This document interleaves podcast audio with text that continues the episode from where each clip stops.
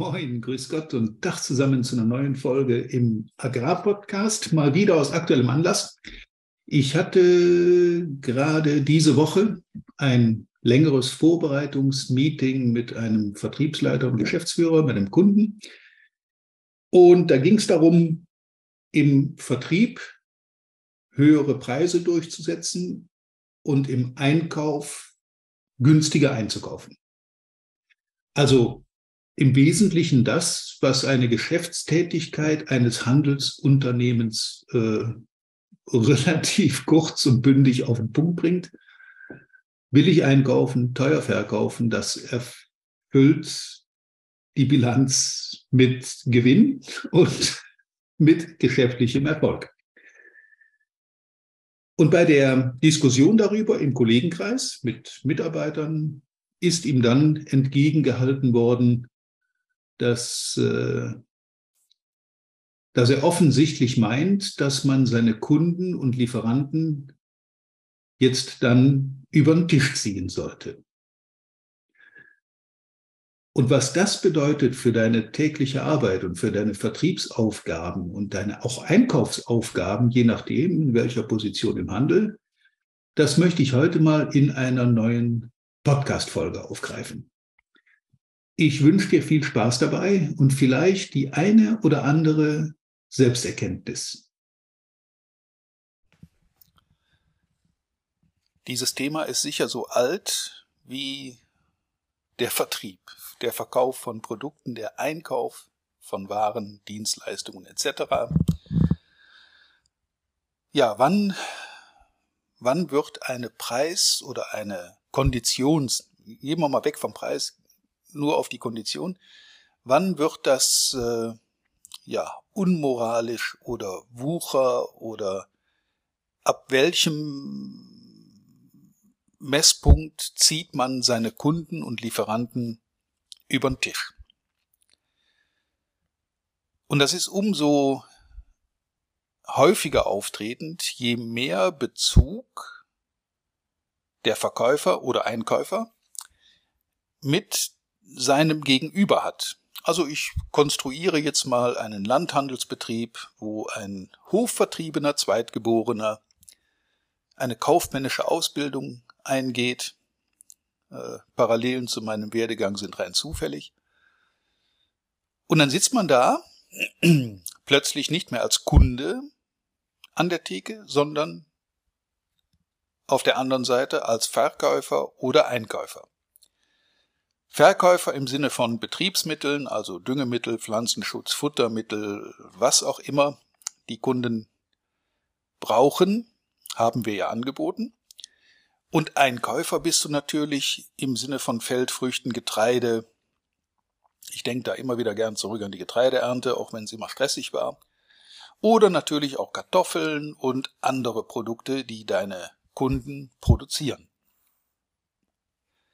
Und das bringt natürlich jeden in diesem Bereich, der selber auch als Kunde schon mal bei so einer Firma äh, ja aufgeschlagen ist, in so eine in so eine Art Zielkonflikt, in, in, einen, in einen Gewissenskonflikt vielleicht sogar.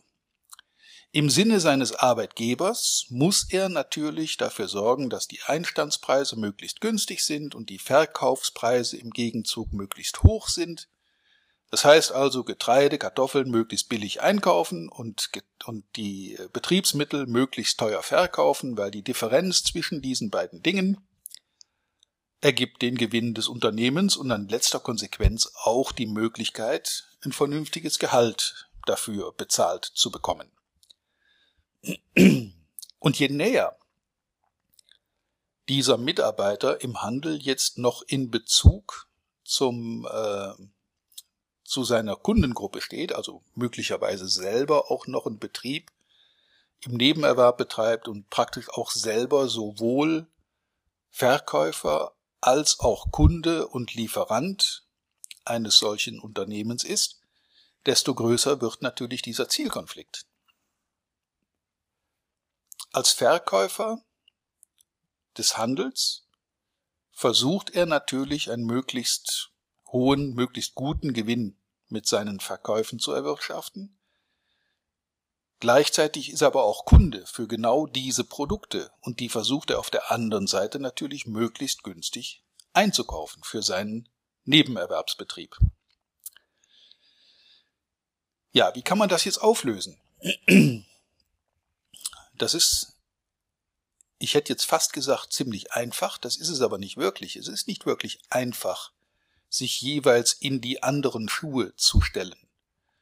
Ich habe den großen Vorteil, auch in meiner heutigen Tätigkeit als, als Trainer und Coach und so weiter, dass ich die Handelstheke von vielen verschiedenen Blickwinkeln aus gesehen habe. Ich war als Landwirtssohn Kunde beim Handel. Ich war im Handel als Mitarbeiter und Verkäufer Lieferant für meine ehemaligen, auch für meinen ehemaligen Betrieb, aber auch für die ganze Kundengruppe. Dann war ich bei der chemischen Industrie wiederum Lieferant für den Handel. Das gleiche war dann auch im Züchterhaus, wo wir Gras und Mais verkauft haben und natürlich auch später in dem Handelsunternehmen mit Grünsaaten. Jetzt kann ich von mir behaupten, dass ich die Thekenseite im Laufe meines Berufslebens ziemlich häufig gewechselt habe.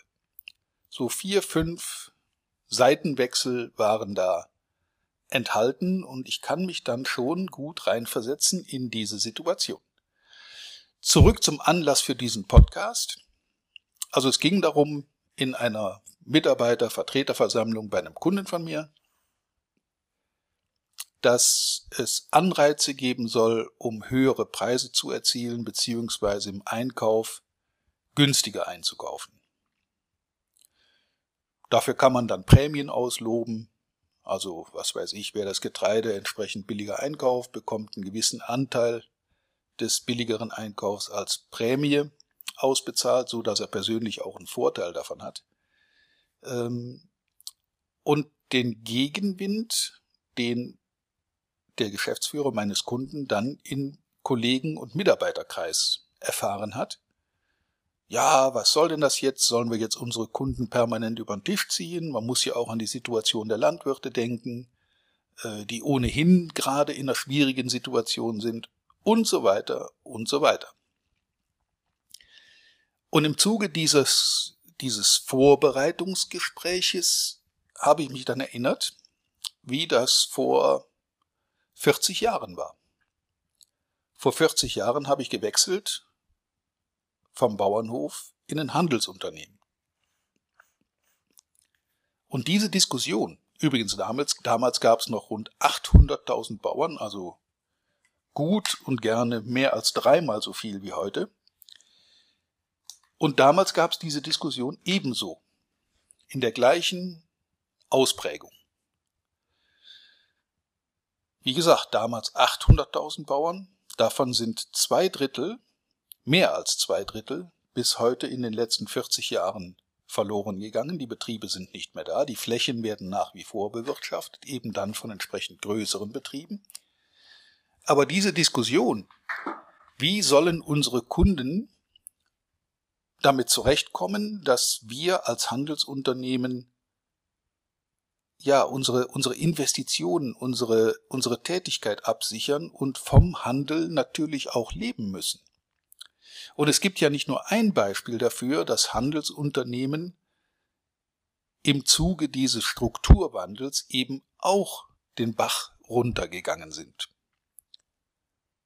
Teilweise sind sie fusioniert worden, teilweise übernommen worden, teilweise waren es finanzielle Nöte, teilweise waren es auch äh, mangelnde Nachfolger, dass also auch die die aufnehmende Hand, die nachgelagerten, auch die vorgelagerten Bereiche sich immer mehr konzentriert, vergrößert und zusammengeschlossen haben.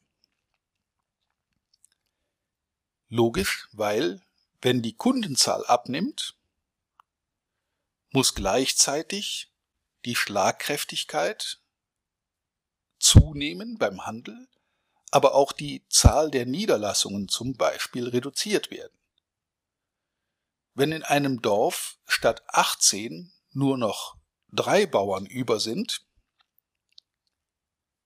im Verlauf der letzten 40 Jahre, dann ist es logisch, dass ich nicht mehr in jedem Dorf ein Getreidesilo, ein Düngerlager, ein Pflanzenschutzlager und die entsprechenden Mitarbeiter vorhalten kann. Folge davon ist, dass die Kunden, die dann eben auch größer werden, weitere Strecken in Kauf nehmen und auch mal zu einem Händler, der dann eben eine größere Niederlassung, zentraler errichtet hat und dafür zwei, drei, vier, fünf kleinere, auch nur Halbtagsbetriebe geschlossen hat, ähm, dass die dann eben auch weitere Strecken in Kauf nehmen. Und all das hat damit zu tun, dass Kostendruck entsteht, dass Kosten gesenkt werden müssen, dass Synergismen genutzt werden. Äh, ein Stall mit 1000 Mastschweinen produziert eben kostengünstiger als einer mit 100. Genauso ist das mit den Ackerflächen. Und ebenso ist das im Handel. Also ist das eine vollkommen normale Folge, dass man versucht, sein wirtschaftliches Handeln so lukrativ wie irgend möglich zu machen, damit man bei diesem Investitionswettlauf auch als Handelsunternehmen mithalten kann. Und jetzt kommen wir zurück zum Verkäufer und Einkäufer.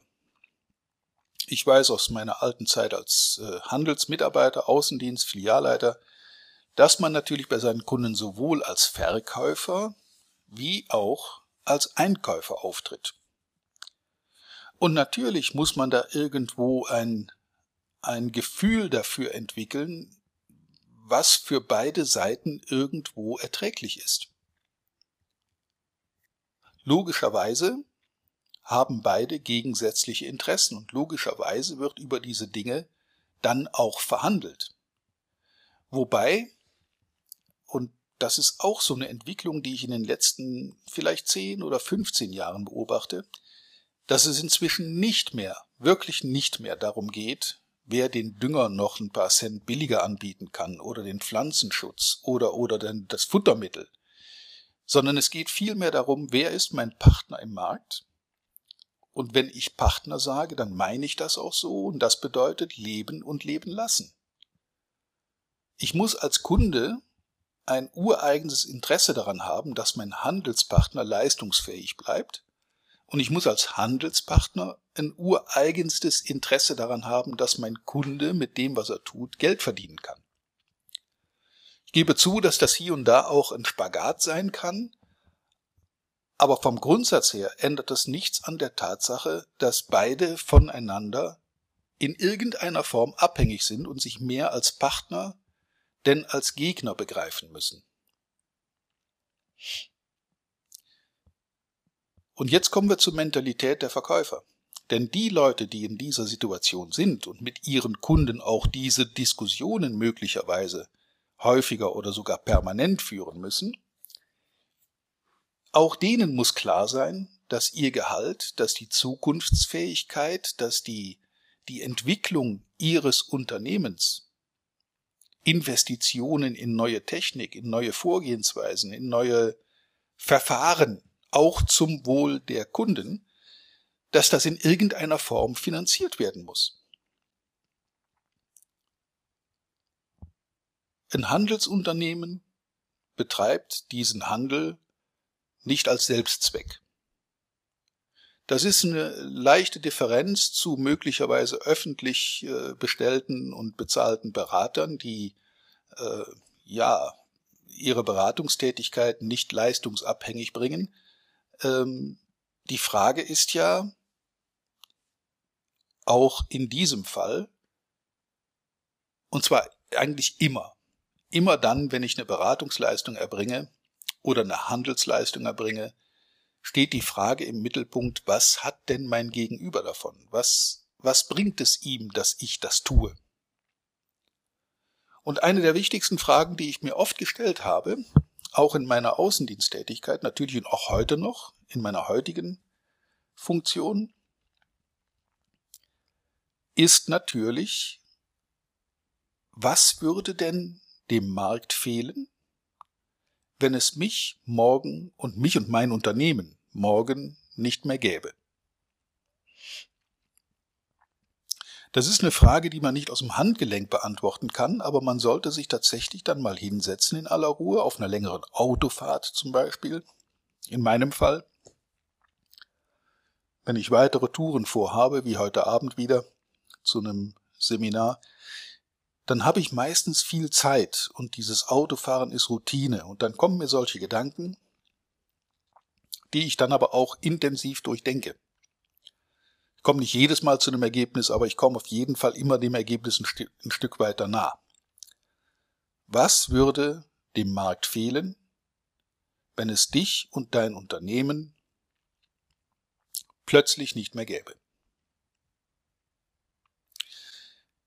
Mit dieser Frage kommst du relativ schnell dahinter, was ist deine Leistung im Sinne deiner Kunden deiner Handelspartner? Was bedeutest du für die Leute, die mit dir Geschäfte machen? Wenn sich daraus keine Bedeutung ableiten lässt, dann denke über deinen Geschäftszweck nach. Dann überlege, irgendein schlauer Mensch hat das mal ZDE genannt, Zweck der Existenz. Wozu bist du da? Bist du nur die Alternative für viele andere Handelspartner und kannst nur dann verkaufen, wenn du billiger bist? Oder bist du in der Lage, mit deinen Kunden partnerschaftlich zusammenzuarbeiten und ihnen einen entsprechenden geldwerten Vorteil zu bieten durch deine Tätigkeit, sodass diese Kunden dementsprechend auch bereit sind, bei dir vielleicht einen etwas höheren Preis zu akzeptieren? Tiefgreifende Gedanken am Montagmorgen. Aber dazu ist dieser Podcast ja auch da. Und wie immer war Anlass für diese Folge heute eine längere, ein längeres Gespräch, eine längere Diskussion in der Vorbereitung eines Seminars, wo es um genau diese Problematik geht. Was ist bei meinen Verkäufern im Kopf los, dass die Geld verdienen, gleichsetzen mit Kunden über den Tisch ziehen.